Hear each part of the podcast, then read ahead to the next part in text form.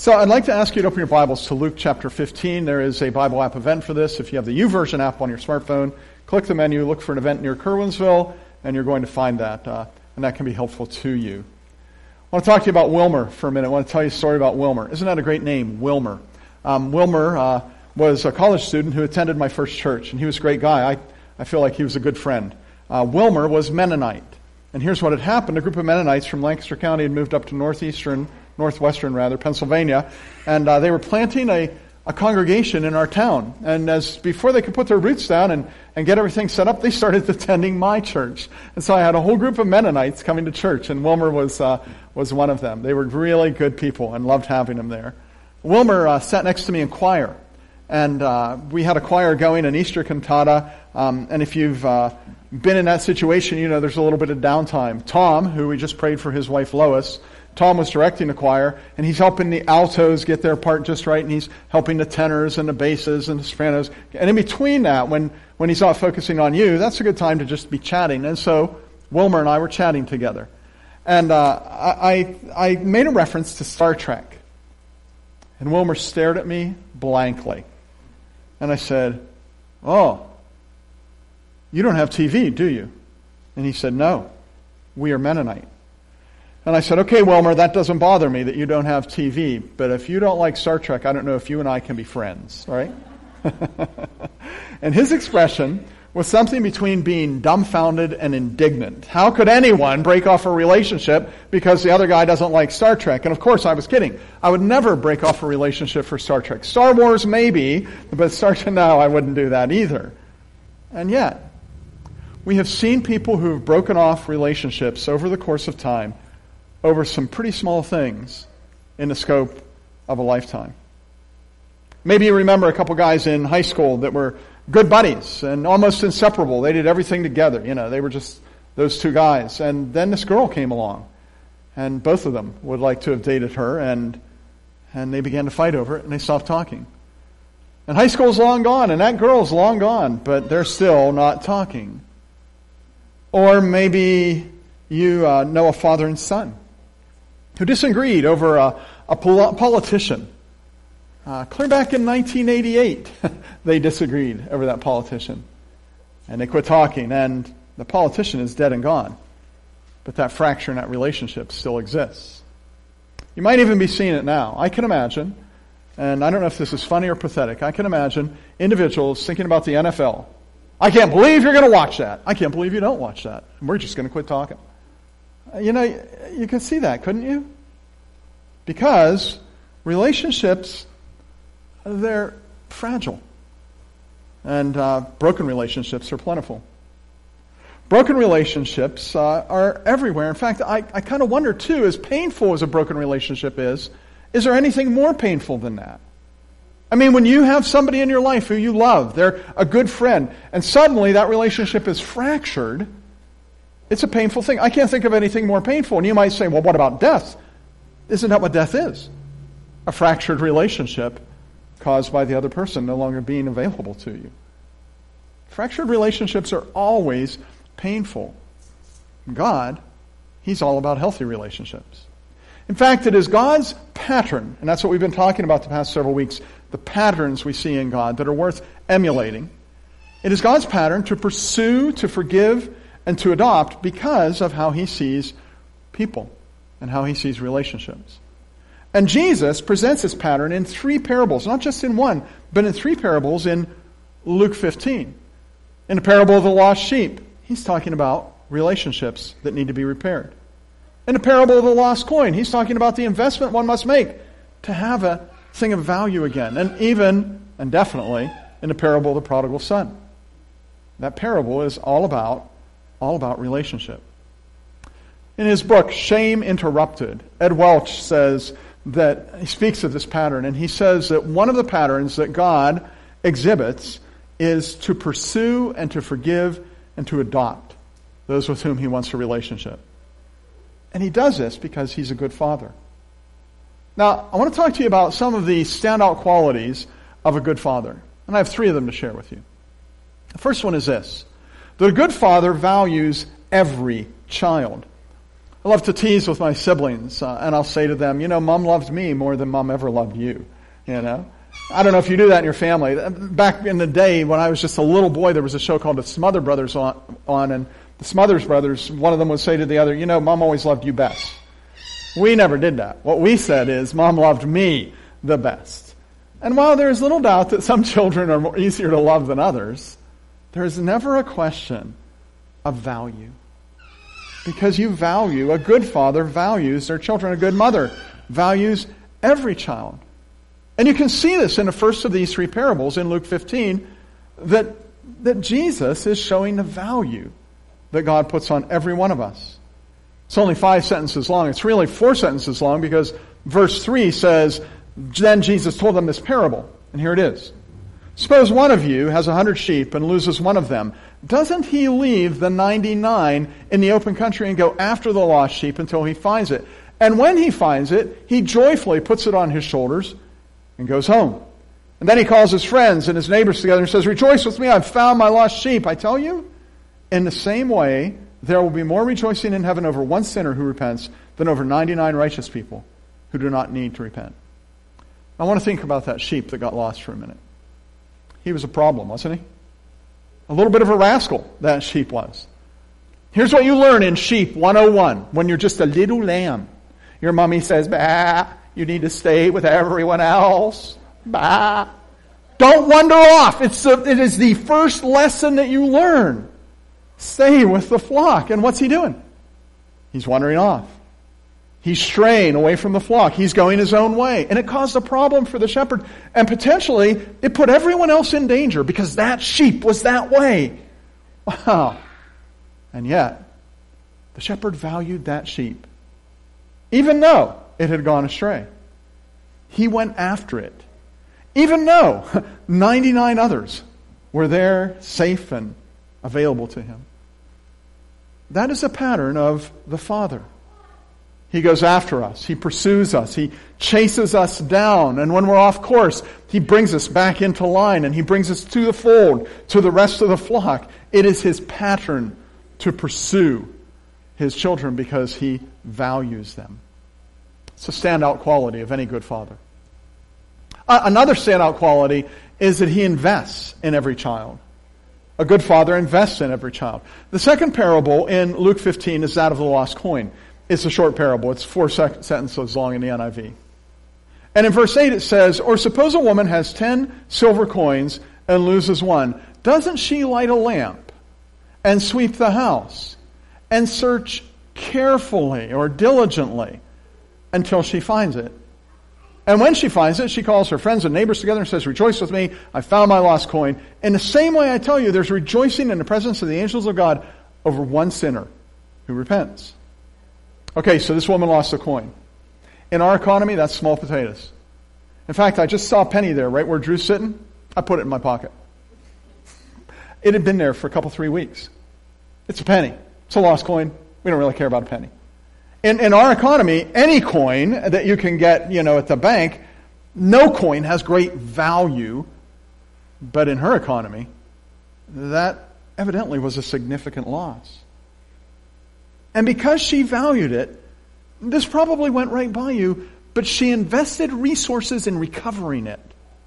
For example, she burned oil. She lit a lamp. It doesn't mean she flipped the switch on the wall. It means she lit a lamp of oil valuable oil and went around her house with that lamp, looking here and there. She, she swept that house. And I'm guessing she was probably a decent housekeeper. But now she's really sweeping it because she lost something that was invaluable and she's willing to invest that effort in recovering it. She, she gave it her full attention. It says carefully in the NIV. She searched carefully. You might think of that as diligently. There's an investment in what she's doing because she wants that thing back. It reminds me of what happened on the 4th of July.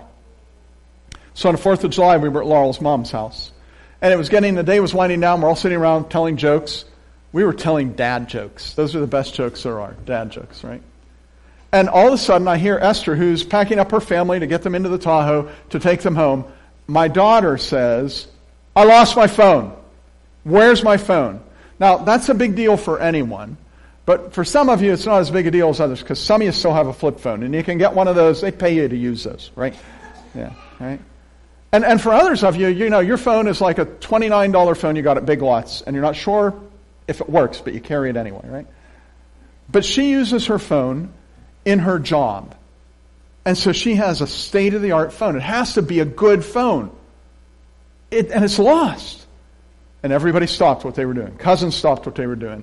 Grandma stopped. What, Dad stopped what he was doing. Everybody stopped what they were doing. I'm down underneath the deck with a flashlight because it might have slipped through those cracks in the deck looking for that thing. We stopped everything because we know that her having that phone is an investment in the kingdom. And we would have stopped anyway because of its pure value. That's the way the Father is with you. Oh, and by the way, we found it. Because there's always that person, if you don't wrap up an illustration, they're like, well, did you find the phone or not? We did find the phone. It was uh, right where she left it. that was fun. All right, she's here today. That's sad. Okay. We stopped everything to find the phone. Guess what? That's what the Father does with you. He will stop everything and invest everything in you so that He can find you. How much will He invest? His very blood. He will give His very self for you. When Christ is on the cross and dies there, He is doing that, investing His life and His death in you so that you could be recovered, so you could be returned to the course He had planned for you. And He did this for everyone. Here's the word I want you to hear there everyone. We've noted this before. That there are people who say, I don't like Christianity because it's exclusive. Christians think that their faith is the only true faith. Christianity is exclusive in this regard. There is one name under heaven whereby men must be saved, and that is Christ Jesus. It is exclusive in that respect, but it is inclusive in this respect. Anyone can come. Anyone can come. No one's like, oh, you can't come. You're not allowed. Anyone can come to him. And, and taking the form of a human and dying on the cross, Jesus made this huge, huge investment so that the door could be open for anyone to come in. And the Bible says that over and over again. For example, in John chapter 6, it says in verse 37, Jesus is speaking. He says, Whoever comes to me, I will never cast out. So who can come to Jesus? Whoever. he invests in every one of us. In John chapter 12, verse 46, Jesus is speaking again. He says, I have come into the world as light so that whoever believes in me may not remain in darkness. Who is it that doesn't have to remain in darkness? Whoever believes in him. He invests in every one of us. Peter is speaking at the birth of the church, and in Acts 2.21, he says, And it shall come to pass that everyone who calls upon the name of the Lord shall be saved. Who?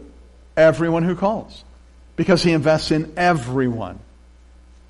In the last book of the Bible, in the last chapter of that book, it's written so poetically. Uh, Revelation 22 17 says, The Spirit and the bride say, Come. And let the one who hears say, Come. And let everyone who is thirsty come. Let the one who desires take the water of life without price. Who can come? the one that's thirsty. Who can take the water of, of, of, the, of life without price? The one who wants to. It's, it's open for everyone. The most popular Bible verse there is is probably John 3.16. Have you, have you given thought to what it says? For God so loved the world that he gave his only son that whoever, there's the word, whoever believes in him should not perish, but has eternal life. Do you see the scope of the investment that Jesus made when he went to the cross? He was investing so anyone could come. God does this because he's a good father. Standout qualities of a good father. First, he values every child. Second, he invests in every child, and it just makes sense then that he welcomes every child. And you see this in his third parable. We're going to kind of step through this parable, kind of take it apart as we go. So if your Bible's open to Luke 15, look at verse 11. That's where we're going to begin, and we'll end at verse 24 or thereabouts. Jesus continued, so you can see he's stringing these three parables together. Jesus continued, There was a man who had two sons. The younger one said to his father, Give me my share in the estate. And so he divided his property between them.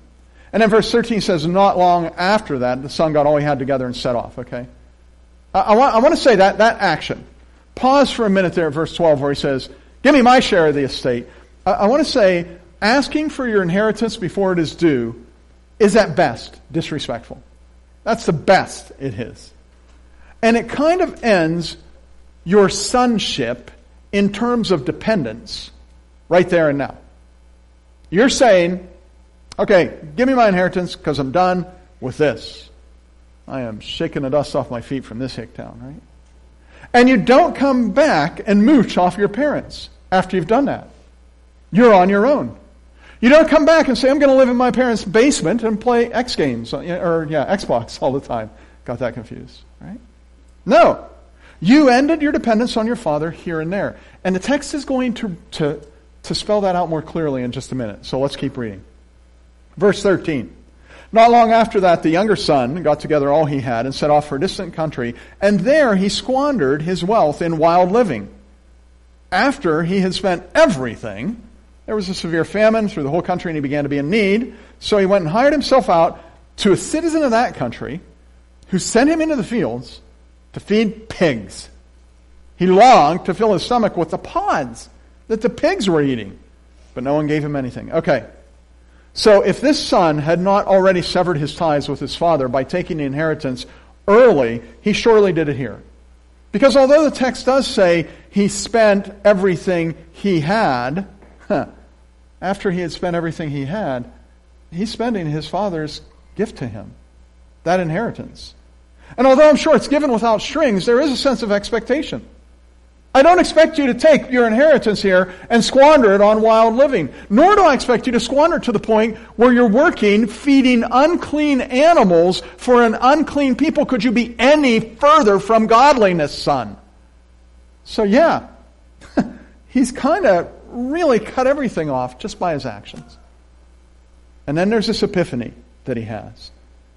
And the epiphany even lends credence to the reality that he had severed this relationship. Verse 17. When he came to his senses, he said, How many of my father's hired servants have food to spare? And here I am starving to death. I will set out and go back to my father and say to him, Father, I have sinned against heaven and against you. I am no longer worthy to be called your son. Make me like one of your hired servants. You see, he's not thinking of going back and setting up a house in a, a room in a basement. He's not thinking of sitting at his father's table. He knows that the idea that he has any rights as a son in that family is ancient history. He's relinquished those rights and he knows it. But look at what happens. Look at what happens in verse 20. So he got up and went to his father. But while he was still a long way off, his father saw him and was filled with compassion for him. He ran to his son and threw his arms around him and kissed him. Do you see it? The good father welcomes every child, even those who are furthest away from him, even those that are so far away. And the son begins his repentance in verse 21. The son said to him, Father, I've sinned against heaven and against you. I'm no longer worthy to be called your son. And he doesn't even get to finish. He doesn't even get to make his request. Make me like one of your hired men. Because the father interrupts and the father restores. I'm going to use a word that's not a word. The father re-sons this young man. He makes him a son again. Oh, it is as though he has adopted him. Oh, look at verse 22. But the father said to his servant, Quick, bring the best robe and put on him. Bring a ring and put it on his finger and sandals on his feet. Bring the fattened calf and kill it. Let's have a feast and celebrate, for this son of mine was dead and is alive again. He was lost and he's found, and so they celebrated.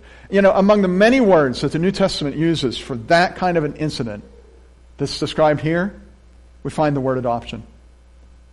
For example, you read it in Galatians chapter 4 and verse 4 when the scripture says, But when the set time had fully come, God sent his son, born of a woman, born under the law, to redeem those under the law, that we may receive adoption to sonship, because we are his sons. God sent his spirit, the spirit of his son, into our hearts, and the spirit who calls out, Abba, Father.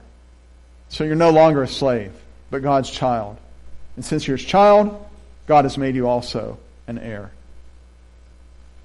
More than once, Laurel and I have been privileged, invited and privileged, to go to a courthouse when someone is adopting a child. It's the coolest thing that ever happens in a courthouse, in my estimation. It's a beautiful thing. I was there with Mike once. Uh, something that strikes me is somewhere in the midst of that, there's usually a moment when the presiding judge speaks very sternly And it's hard for him because this is the only fun he really has as a judge, right? But he's got to be stern. And he puts on his stern face. And he says something like this Look, this is for keeps.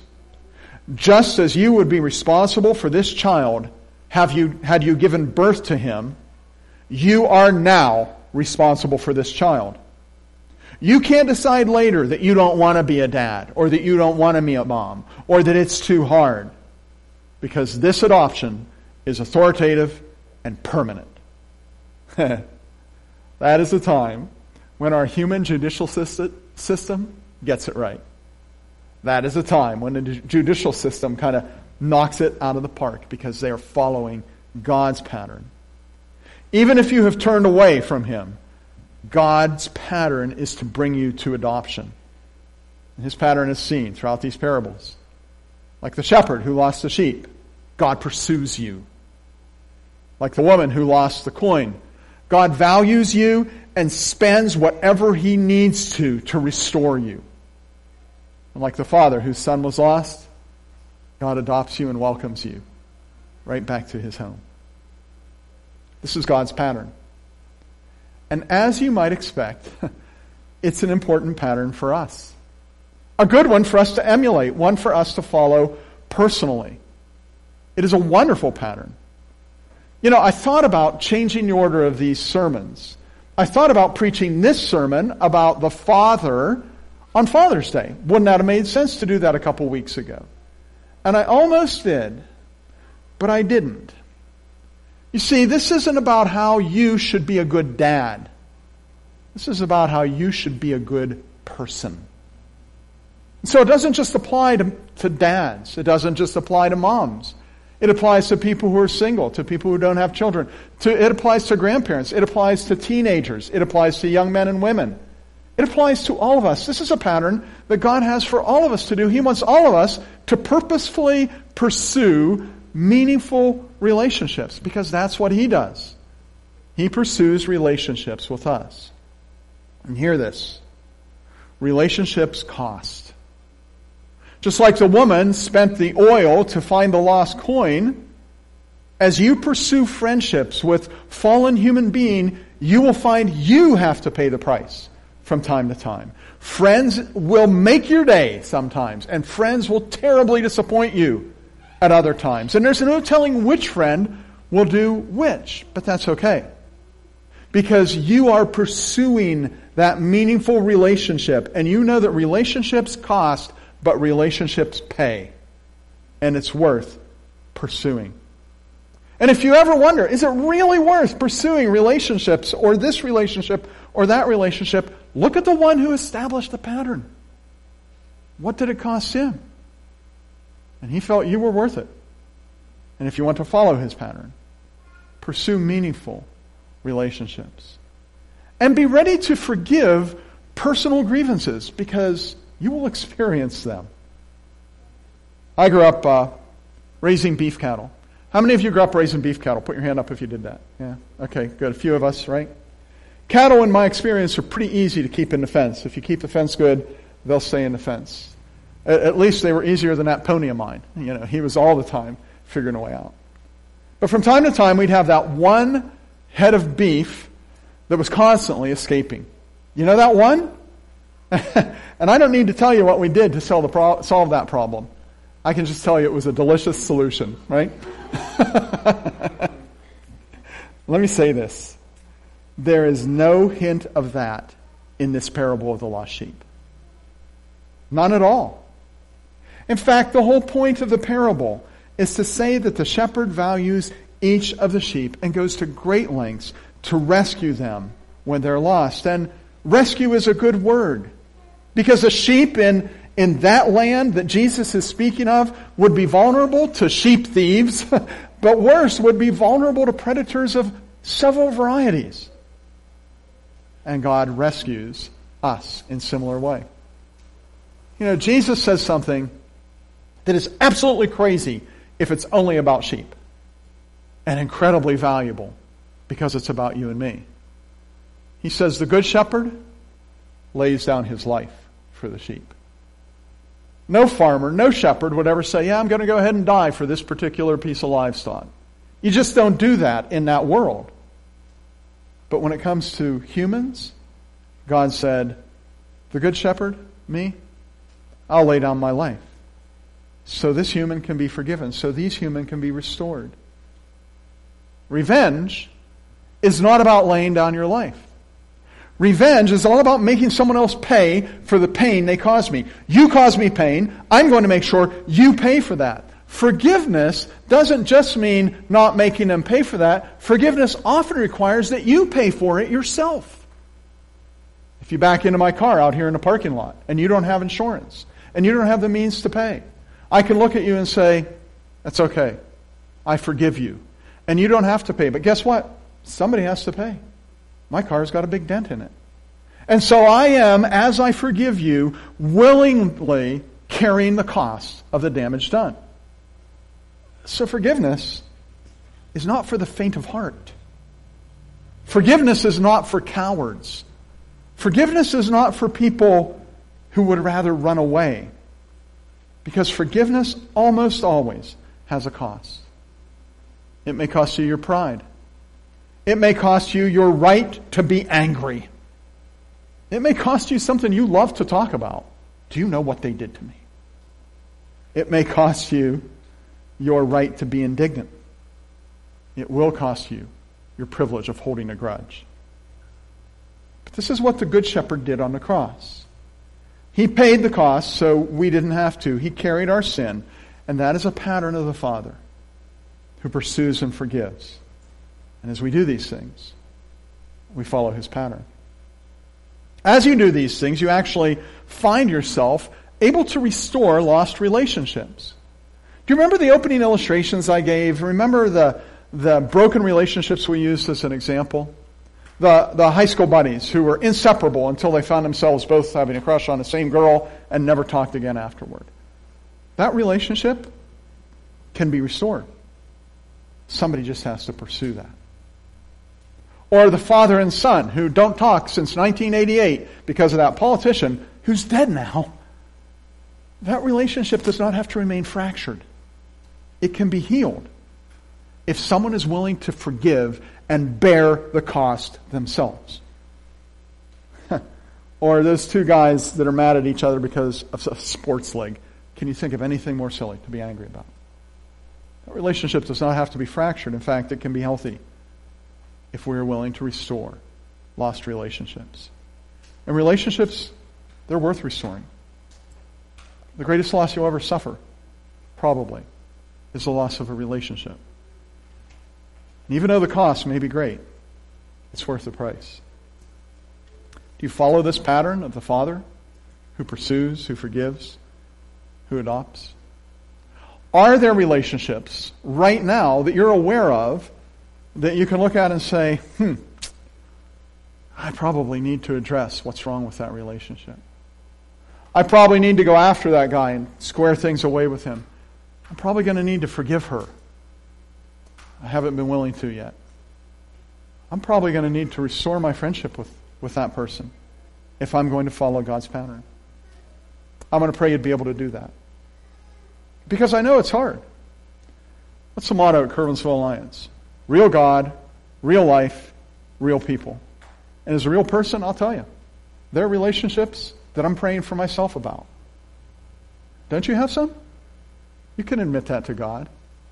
And you can ask Him to help you to follow His pattern. If you're comfortable doing so, would you please stand as we pray to that end? Let's bow our hearts together. Father in heaven, we see that you are the God who pursues and forgives and adopts. And you pursued us by the presence of your Holy Spirit, chasing us down like the hound of heaven. And you forgave us by the work of the Lord Jesus Christ on the cross. Pain, bearing the weight of our offenses in yourself. And you want to adopt us and as we've turned in our hearts to you, you have adopted us, re-sonning us, re-daughtering us, making us your own. Help us do that kind of thing. With the people that are on our mind now, maybe you brought someone to mind, God. Help us to square that away. Help us to follow your godly pattern always in our lives. So you would be glorified, so we would have that honor of doing so, and so others would be blessed. For it's in Christ's name we pray. Amen.